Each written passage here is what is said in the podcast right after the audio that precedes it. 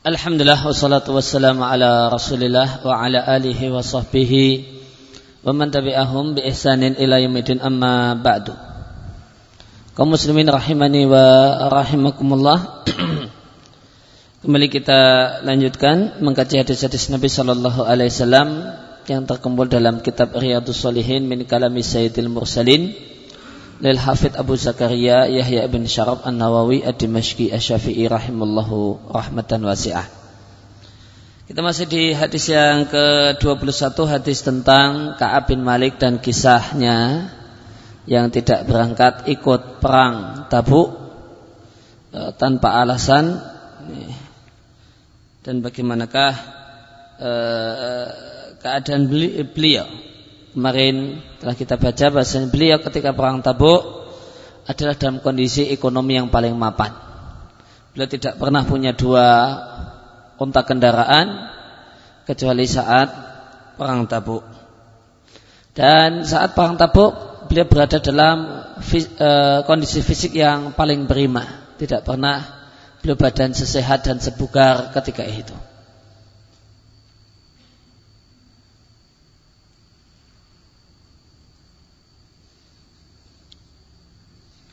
Kemudian beliau mengatakan walam yakun Rasulullah sallallahu alaihi wasallam dan tidaklah Rasulullah sallallahu alaihi wasallam ingin mengadakan satu peperangan illa wara kecuali beliau menyamarkan bighairiha arah yang lain. Hatta kanat tilkal ghuswah kecuali pada peperangan itu itu perang Tabuk Ya, maka Rasulullah Shallallahu Alaihi Wasallam melakukan perang Tabuk fi harin syadid di musim panas dan cuaca ketika itu sangat-sangat terik. Dan beliau akan menjumpai safaran ba'i dan perjalanan yang jauh wa mafazan dan melintasi gurun pasir yang luas wastaqbala dan kabiran dan akan menghadapi pasukan Romawi yang jumlahnya banyak. Fajalla lil muslimina amrahum maka Nabi jelaskan, Nabi sampaikan belak-belakan kepada kaum muslimin tentang apa yang akan amrahum tentang apa yang akan Nabi lakukan. Supaya mereka menyiapkan persiapan perang mereka fa'akhbarahum maka Nabi sampaikan pada kaum muslimin biwajihim tentang arah perjalanan mereka mau ke mana. Allah yuridu yaitu arah yang beliau inginkan. Maka di sini disampaikan kebiasaan Nabi kalau dalam peperangan yang lain selain perang tabuk ketika beliau mau pergi ke satu tempat maka beliau tidak akan langsung nyebut tempat tersebut dalam rangka untuk meng mengantisipasi bocornya informasi. Ya, ketika beliau mau ke menyerang Mekah misalnya, beliau tidak mengatakan terus terang kita akan berangkat ke Mekah. Namun beliau akan sebutkan tempat yang lain. Kita akan menuju tempat A pada tempat A cuma dilewati saja. Dari Madinah benar. Menuju tempat A. Dari tempat A kemudian berangkatnya menuju ke Mekah misalnya. Itu kebiasaan Nabi kalau di, rata, di umumnya peperangan. Artinya Nabi melakukan tindakan antisipasi bocornya informasi. Jangan sampai musuh tahu maksud kedatangan dan mereka telah menyiapkan persiapan yang persiapan mereka ini tidak diharapkan oleh pasukan Nabi dan para sahabatnya kecuali ketika perang Tabuk. Ketika perang Tabuk Nabi terus terang kita akan pergi ke Tabuk. Nabi nggak pakai eh, nggak pakai uh, penyamaran. Kita akan pergi ke sana ndak. Beliau terus terang kita akan pergi ke Tabuk. Kenapa Nabi terus terang di, di Tabuk kata Ka'ab bin Malik? Karena perang Tabuk adalah perang yang berat di musim panas, bahkan puncak musim panas. Perjalanannya jauh, wa mafazan dan akan melewati lautan pasir, padang pasir dan akan menghadapi pasukan Romawi yang telah terkenal sebagai pasukan terlatih dan itu pun dalam jumlah yang besar. Maka di sini uh, di sini ada kata-kata mafazan. Mafazan di sini artinya gurun pasir. Mafazan artinya gurun pasir, padang pasir. Dan makna asal dari mafazan adalah tempat keberuntungan. Padahal gurun pasir di masa silam adalah mahlakan, tempat kebinasaan. Karena tidak ada di ketika orang melintas gurun pasir, tidak ada jalan aspal melintas di gurun pasir. Tidak ada jalan baku ketika seorang itu menyeberang lautan pasir. Maka jalan e, di tengah-tengah padang pasir itu ya pasir. Enggak ada bekas telapak kaki karena begitu ada bekas kuda atau onta datanglah angin hilang semua. Tidak bisa. maka kiri kanan sama semua. Ini kan berada di satu tempat, hutan misalnya, kiri kanan sama semua. Ini jalannya yang mana? Yang menuju ujung, nanti muter gitu saja. Nah, satu hal yang sangat dimungkinkan. Orang yang tidak menguasai medan dengan baik, karena jalannya sama, bisa jadi wah ke sini, beloknya ke sini. Ya, ternyata belok itu muter aja. Jadi padang pasir tidak ada tidak ada warung makan, tidak ada tempat penginapan. Ini kemalaman gimana? Kalau sekarang padang pasir di Arab Saudi sudah ada jalan aspal, tinggal jalan itu diikuti nanti sampai ujung. Nah, tinggal ada tulisannya Torik Madinah. Nah, udah lewati situ nanti sampai Madinah. Capek nanti ada rohah rohah itu ya, apa kalau tempat kita apa e, tempat peristirahatan kalau di seperti di apa jalan tol nah, gitu. Nah, ada tinggal rohah di situ nanti bisa belanja, bisa makan kalau lapar dan seterusnya asal bawa duit. Nah, nah kalau dulu bawa duit juga nggak ada gunanya. Padang pasir, bawa duit apa yang mau dibeli mau nggak ada orang jualan. Nah, bekal habis ya sudah mati. Gitu saja. Maka eh, padang pasir itu mahlakan, mahlak, tempat kebinasaan. Banyak orang mati. Banyak orang mati di sana. Namun orang Arab dalam rangka eh, membangun optimis, orang itu ketika eh, masuk perjalanan di padang pasir itu ya optimis lah nanti bisa sampai hidup sampai sana maka orang Arab menyebut padang pasir mafazan. Nah, artinya tempat keselamatan. Itu uh, satu kalimat untuk membangkitkan satu kata penamaan untuk membangkitkan optimis. Meskipun hakikatnya itu adalah tempat mengerikan, nah, tempat kematian. Nah, nah, namun disebut mafazan tempat keselamatan dan keberuntungan. Kemudian uh, dan kaum muslimin yang bersama Rasulullah Sallallahu Alaihi jumlahnya banyak dan mereka tidaklah tercatat dalam kitabun hafid satu buku yang mencatat. Uh, yang dimaksudkan oleh Ka'ab bin Malik tidak ada yang namanya diwan. Diwan adalah buku catatan jumlah tentara. Tidak ada sejenis absen lah. Nah, Kata Ka'ab bin Malik yang ikut bersama Nabi banyak dan tidak ada eh, daftar absennya.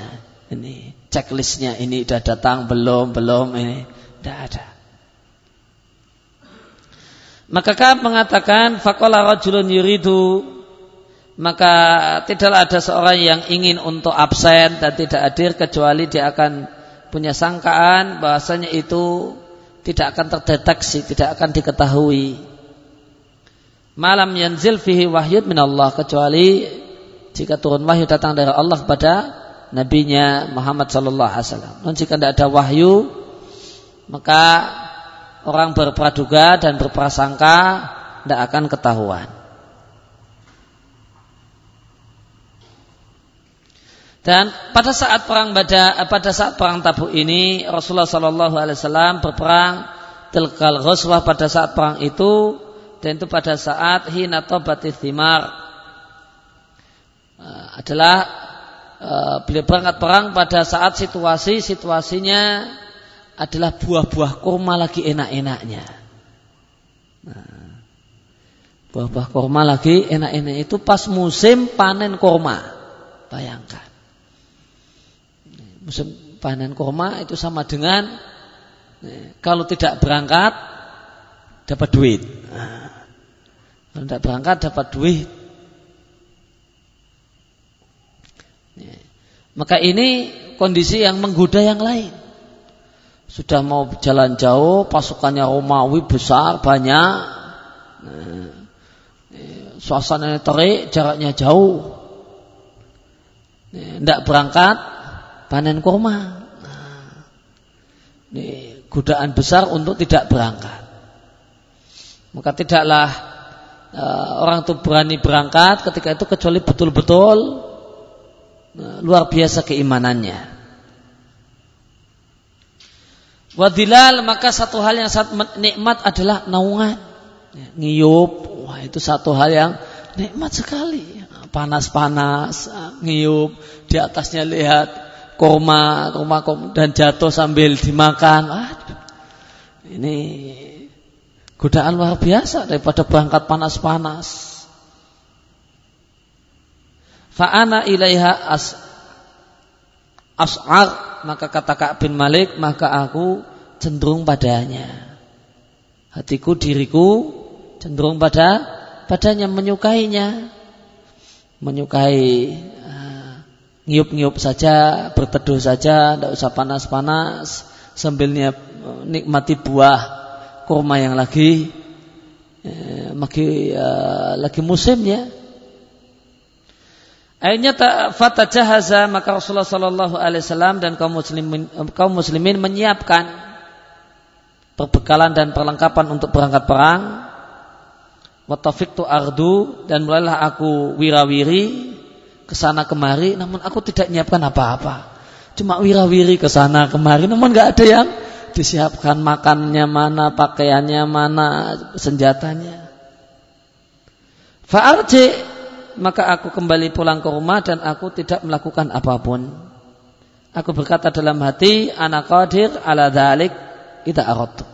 Aku bisa menyiapkan perbekalan segera cepat mana aku mau, manakala aku mau optimis. Ah, ini gampang. Tuh, gampang. Tinggal set set set set selesai. Nah, nanti nanti aja lah. Nah. Nah karena karena pikiran ini alah set set set, set ini selesai akhirnya nggak berangkat. Nah, yang di dinilai gampang. Dan itulah realita uh, realita yang ada di lapangan. Ada tugas alah gampang ini gini gini gini ah selesai. Nanti kan aja gampang.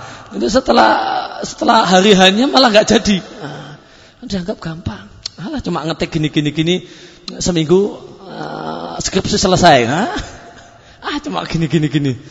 Gampang itu. Ah, yang gampang itu nah, nanti ini dulu lah ini dulu lah ini dulu hanya nggak jadi jadi pasti sebagaimana Ka'ab Malik kan? yang menyebabkan bilang nggak jadi berangkat tuh alah gampang. Tinggal gini gini gini, pak pak pak, ah selesai. Nah, tapi malah nggak nggak ngepai dan nggak selesai selesai, hanya nggak berangkat. Falam yazal dabi maka aku terus menerus nih, larut dengan perasaan ah gampang gampang.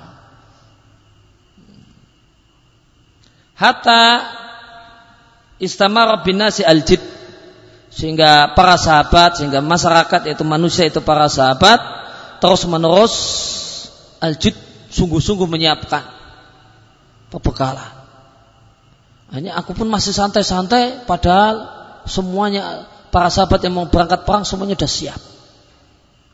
Tinggal berangkat, berangkat. Aku masih santai-santai.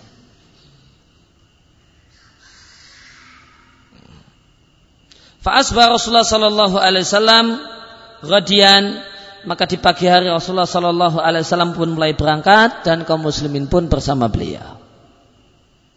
Walam aqdi min jihasi dan aku tidak menyiapkan sedikit pun dari perlengkapanku. Ini sudah berangkat. Masih belum tergerak, alah gampang. Masih alah gampang. Sudah mulai bergerak, mulai berangkat. Thumma khudautu faraja'tu maka e, pergilah aku pulang ke rumah walam akdi dan aku tidak mengerjakan apa pun. Falam yazal yatamadi yatamadabi hatta asra'u maka aku larut dengan yatamada atau larut e, dengan perasaan maksudnya nanti-nanti hatta asra'u sehingga mereka Nabi dan para sahabat telah mempercepat langkah. Wa tafa'ata al-ghazwu. Tafa'ata artinya taqaddama al-ghuzah wa sabaku. Maka orang-orang yang berperang pun sudah berada di depan dan sabaku mereka telah lebih dahulu. Maka akhirnya semua kata Kabin Malik ketika mulai berangkat aku masih santai-santai. Sampai akhirnya berangkat sudah semuanya. Karena itu ribuan orang. Tentu itu bergerak lambat. Akhirnya sekarang sudah semuanya sudah angkat kaki dari Madinah dan melanjutkan perjalanan dengan cepat.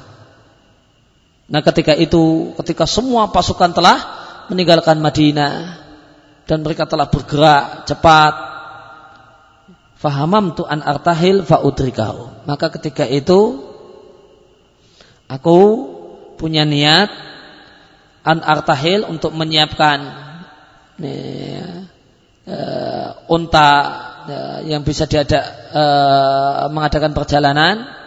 Artahil artinya menyiapkan rahilah, menyiapkan unta unta yang siap untuk ditunggangi untuk jalan jauh. Faudrikahum lalu aku akan e, pacu ontaku sehingga aku bisa menyusul mereka. Ketika itu sudah ada niatan sebenarnya. Ketika sudah pasukan sudah keluar dari, dari kota Madinah dan niatan, wah, e, niatan untuk ngejar. Namun faya lait, laitani fa'altu. Duh seandainya ketika seandainya niatku ketika itu aku wujudkan.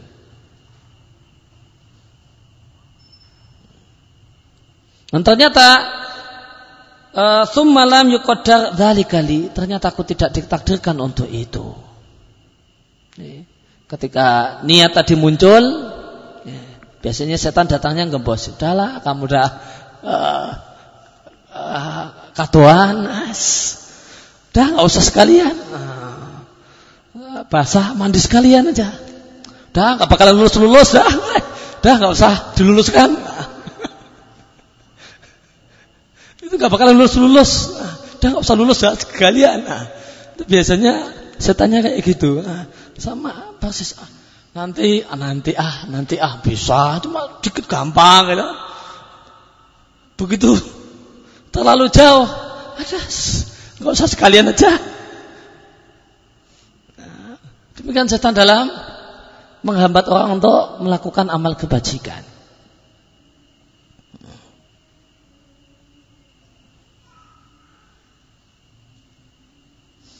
Fatafiktu an khawtu finnas. Maka mulailah aku idza khawtu ketika aku keluar dari rumah finas muter-muter di eh, di tengah-tengah uh, perkampungan ba'da khuji Rasulullah sallallahu alaihi wasallam. Setelah berangkat ya Rasulullah sallallahu alaihi wasallam yahzunin yahzununi anni lam arali uswatan. Maka aku sedih. Maka setelah Rasul berangkat Aku keliling-keliling, sepi, Madinah sepi. Ada beberapa gelintir orang. Maka aku sedih ketika itu. Apa yang menyebabkan aku sedih? Tidaklah aku melihat satupun orang yang layak jadi teladan dan teman untuk tidak berangkat illa rajulan maghmusan alaihi fin nifaq kecuali orang yang sudah terjumus dalam kemunafikan. Ya, ternyata ya keliling-keliling Madinah yang sepi ya ketemu orang namun ini orang tahu kalau Kaab bin Malik kali ini orang munafik, orang munafik, orang munafik. Tidak ada yang enggak munafik. Aku kalau seandainya bukan orang munafik, rajulan miman adarallahu taala minad du'afa. Adalah memang orang-orang yang eh, diberi kelonggaran untuk tidak berangkat jihad minad du'afa karena mereka adalah orang-orang yang lemah fisiknya, cacat, buta, pincang, sakit, maka itulah yang membuat aku sedih setelah Rasul berangkat, aku muter-muter. Tidak ada temannya kecuali orang munafik. Kalau nggak orang munafik, orang yang memang boleh tidak berangkat.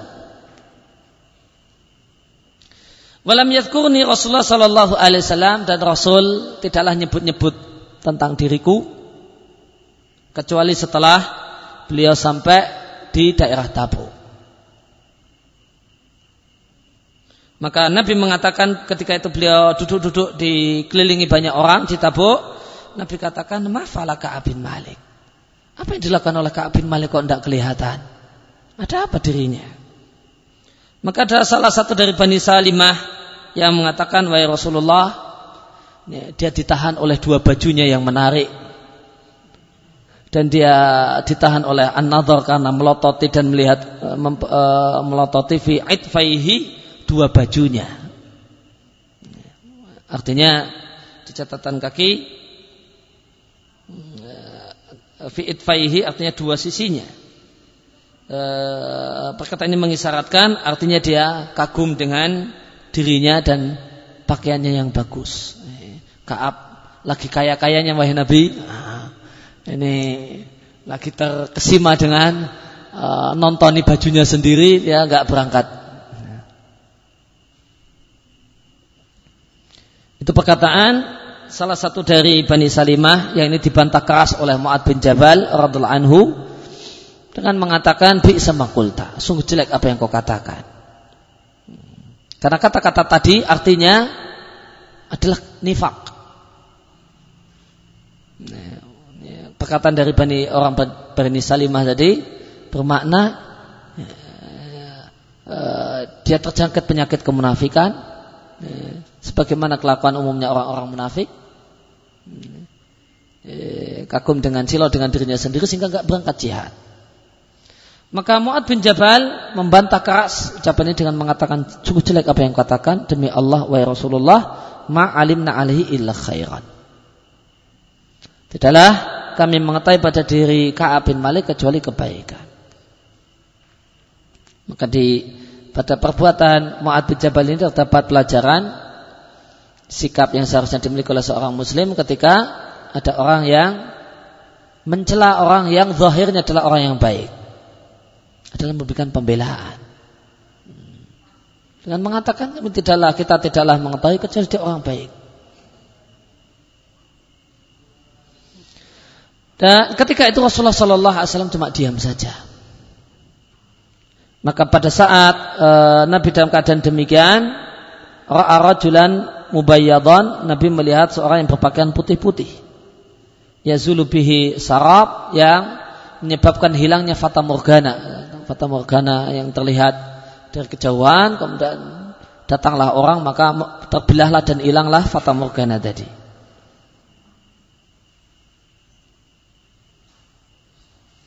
Maka Rasulullah Shallallahu Alaihi Wasallam mengkabarkan siapakah orang yang datang dari kejauhan tersebut. Beliau mengatakan kun abah khaythamah.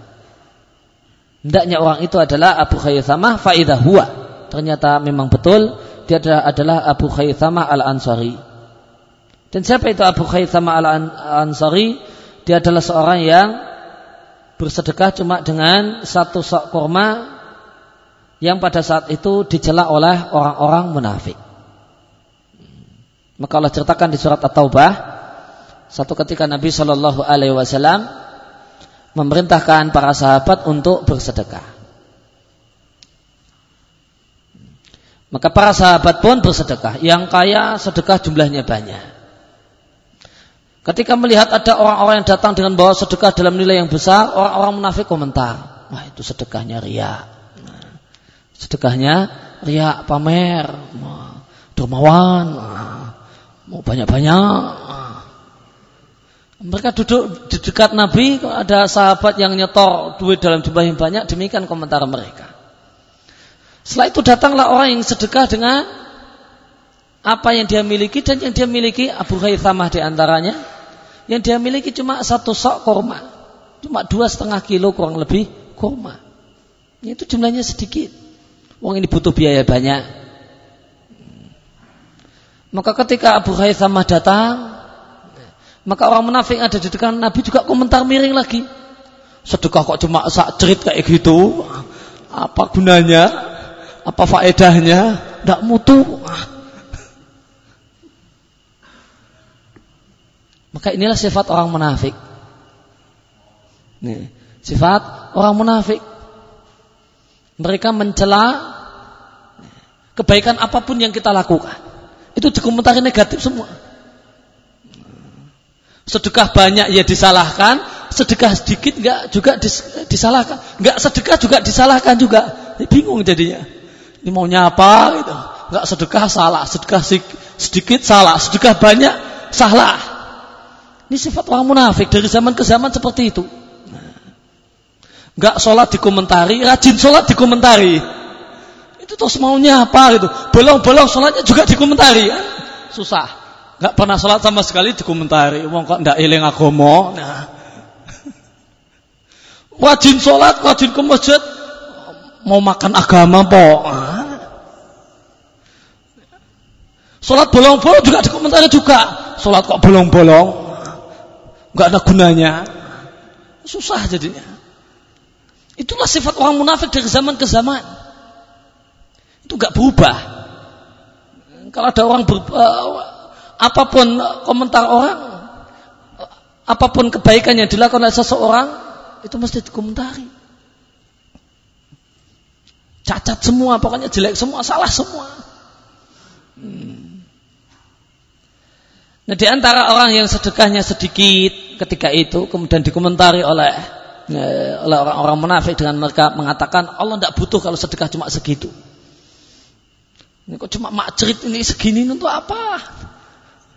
Tidak ada gunanya. Nah, maka orang yang sedekah sedikit kemudian dikomentari miring oleh orang munafik itu adalah Abu Khaythamah Al-Ansari.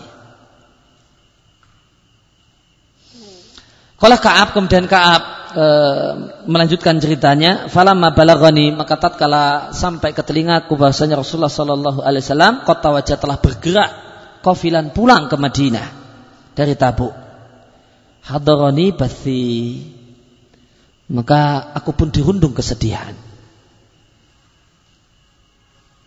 Maka ketika itu fatafik tu maka mulailah terlintas dalam pikiranku atadzakar al kadhiba aku teringat dengan kebohongan. Aku nanti beralasan apa ya, ya, ya supaya selamat. Ah bohong gini apa ya? Maka terlintaslah di pikiranku berbagai macam rencana untuk bohong. Oh, begini begitu. Ya. ketika nanti beralasan di depan Nabi setelah Nabi pulang. Wa akulu dan aku katakan dalam hati dengan alasan apa aku bisa keluar dari marahnya Nabi besok Wa asta'inu ala dalika dan aku pun minta tolong untuk cari-cari alasan yang tepat di depan Nabi supaya Nabi tidak marah dengan semua orang-orang yang pintar dari keluargaku. Aku tanya-tanya mereka kira-kira bahasanya apa ya? Musyawarah dengan orang-orang yang pintar-pintar, kira-kira pakai bahasa apa ya, supaya bohongnya meyakinkan. Falam makila maka tatkala telah disampaikan bahasanya Rasulullah Sallallahu Alaihi Wasallam kot adzalla qadiman sudah hampir tiba sudah di per, sudah di dekat dengan perbatasan dan gerbang Madinah. Zaha'ani al-batil. Maka semua rencana bohong itu hilang semua dari pikiranku. rencana-rencana bohong tadi hilang dari pikiranku. Hatta araftu karena aku menyadari bahasanya aku tidak akan selamat dari Nabi dari marah Nabi bisyai'in abadan dengan alasan apa pun sama sekali. Fa'ajma'tu sidqahu maka aku bertekad untuk bicara jujur apa adanya wahai Nabi aku tidak ikut perang tabuk tanpa alasan. Ya. Maka di sini dalil bahasanya ajma'a yujmi'u e, di samping bermakna sepakat bermakna bertekad dan berniat. Wa asbar Rasulullah sallallahu alaihi wasallam qadiman maka Nabi tiba di kota Madinah di pagi hari dan adalah kebiasaan Nabi Shallallahu Alaihi Wasallam jika tiba dari safar, maka beliau mulai dengan masuk ke masjid, kemudian sholat dua rakaat. Maka di sini dalil adab safar adalah uh, adalah ke masjid terlebih dahulu, ke masjid terdekat terlebih dahulu, kemudian sholat dua rakaat. Baik safar pulang dari haji, umroh ataupun safar yang lainnya. Karena di sebagian jamaah haji itu jadi kayak kayaknya Eh, ritual haji pulang ke masjid dulu. Padahal tidak demikian. Ini tidak tidak hanya untuk perjalanan haji namun semua perjalanan punya semua safar. Nah, menjadi kebiasaan Nabi kemudian beliau ke masjid setelah pulang safar di masjid sholat dua rakaat thumma jala salinas kemudian beliau duduk menerima laporan orang-orang yang mau beralasan kenapa tidak ikut berangkat padahal sudah diperintahkan untuk berangkat. Falamma fa'ala dzalika maka setelah Nabi melakukan hal itu tersebut sampai masjid sholat dua rakaat kemudian Nabi duduk maka datanglah al-mukhallafun datanglah orang-orang munafik yang tidak ikut berangkat perang. Ya tadiruna ilahi maka mereka beralasan di depan Nabi kami begini begini begini begini maafkan kami kami tidak eh, bisa ikut berangkat. Wa bahkan mereka orang-orang munafik ini pun mereka iringi alasan mereka dengan sumpah. Demi Allah maka ada urusan begini-begini ya, istri sakit atau apa tidak ada yang nunggu dan sebagainya. Padahal itu cuma bohong semua. Nah orang munafik yang tidak ikut berangkat perang tabuk bersama Nabi Shallallahu Alaihi Wasallam jumlahnya adalah bid'an wa samanina rajulan 80 sekian orang laki-laki. Dan Nabi pun menerima alasan yang mereka nampakkan kepada beliau. Oh ya, tidak apa-apa, silahkan pergi. Oh ya, 80 sekian itu Nabi katakan, oh ya, tidak apa-apa, silahkan. Nah.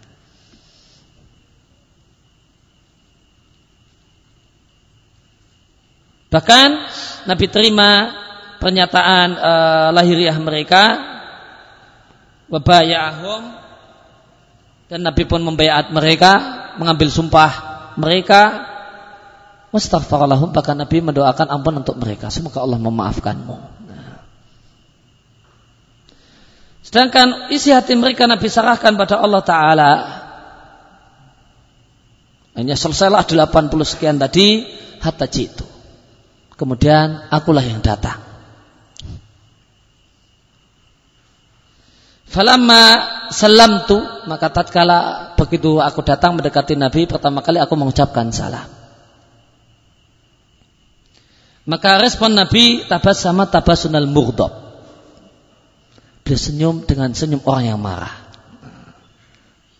Senyum, senyum orang marah. Senyum itu beda-beda maknanya. Ada senyum bahagia, ada senyum kecut, ada senyum marah. Salamnya Ka'ab bin Malik, Nabi respon dengan senyum, namun senyum marah.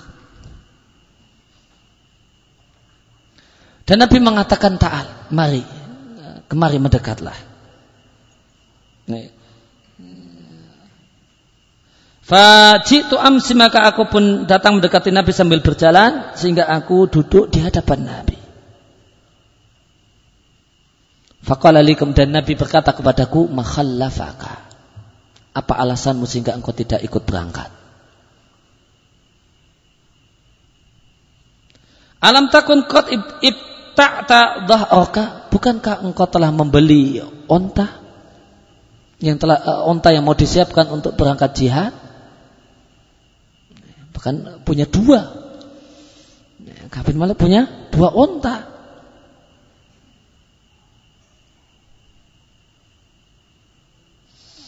Maka Ka'ab bin Malik menceritakan apa yang beliau katakan di depan Nabi.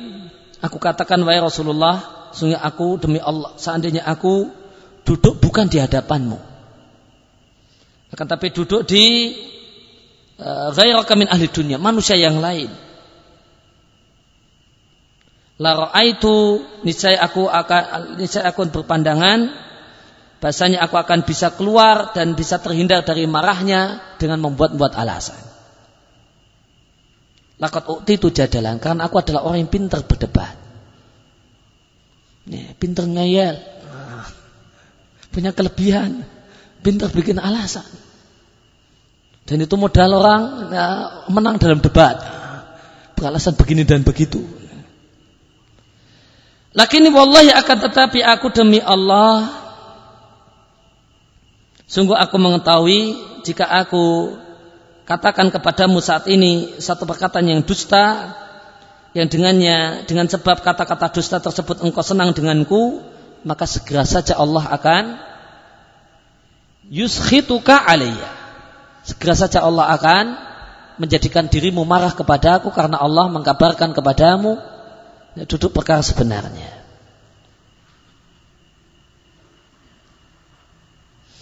Wa uh, wa in hadastuka hadis sidqin dan jika aku berkata kepadamu dengan perkataan yang jujur tajidu alayya fihi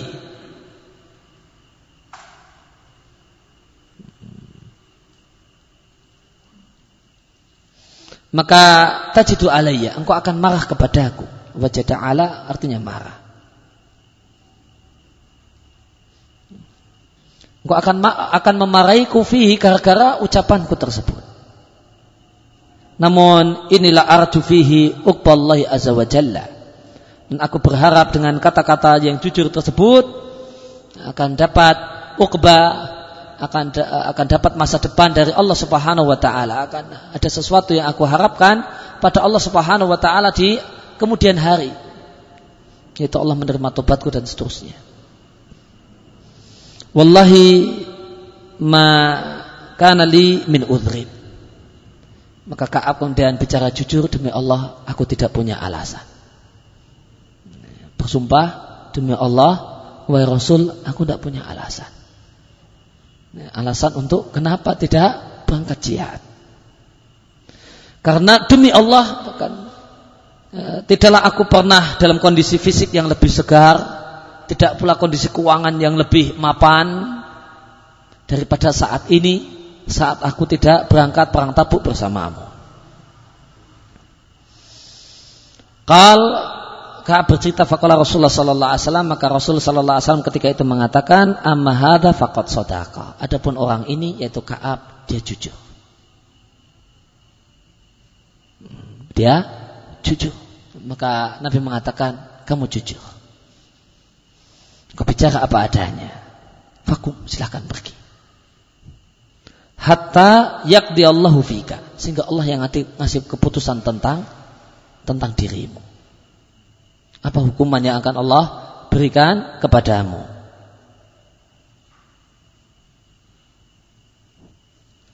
Wasara rijalun min bani salama salima maka berjalanlah sejumlah orang ke uh, dari Bani Salimah mendekatiku dan berkata kepadaku, Wallahi demi Allah, kami tidaklah mengetahui dirimu melakukan satu kesalahan sebelum ini. Lakot ajasta fi Allah takuna eh, iktadarta ila Rasulullah sallallahu alaihi wasallam. Sungguh engkau tidak berdaya untuk memberikan alasan kepada Rasulullah sallallahu alaihi wasallam dengan alasan yang dipakai dan diucapkan oleh al-mukhallafun orang-orang munafik yang tidak berangkat berperang. Fakat kana kafika dambaka maka sungguh telah menghapus dosamu istighfar atau permohonan ampun yang diberikan oleh Rasulullah sallallahu alaihi wasallam kepadamu. Maka datang sejumlah orang mengatakan, engkau belum pernah berbuat kesalahan. kecuali kali ini. Kenapa engkau tidak beralasan? Kenapa engkau tidak beralasan dengan alasan sebagaimana orang-orang orang-orang tadi pada beralasan? Masalah dosa. Kalau orang tadi kan kamu lihat sendiri orang-orang yang beralasan Nabi terima alasannya kemudian Nabi doakan agar Allah mengampuni dosanya. Ya sudah itu cukup. Cukup bagimu permohonan ampun dari Rasulullah Sallallahu Alaihi Wasallam. Sudah menyelesaikan dosamu kamu bohong nggak apa-apa lah gitulah datang sejumlah orang untuk kenapa nggak bohong bohong saja nanti kan Nabi mendoakan semoga Allah mengampuni ya udah selesai. Fawallahi maka demi Allah mereka terus menerus yu'anibunani mereka ya, mencelaku kenapa aku tidak bohong? Kenapa aku jujur? Sampai-sampai aku berkeinginan untuk balik ke hadapan Rasulullah Sallallahu Alaihi Wasallam, kemudian aku aku dustakan diriku di depan Nabi wahai Nabi, aku tadi bohong dengan mengatakan aku tidak punya alasan, yang benar aku punya alasan, alasanku begini begini.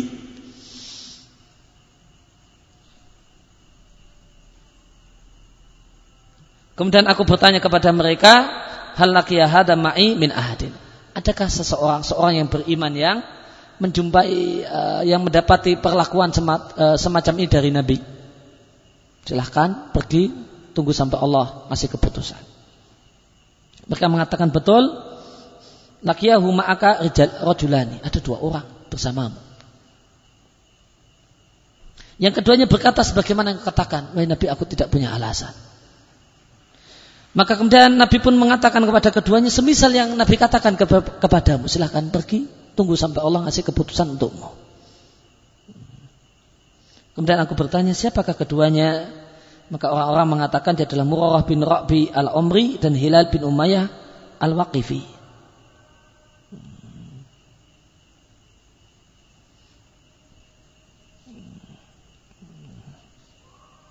Maka demikianlah keadaan di realita kadang jujur itu malah disalah-salahkan oleh banyak orang.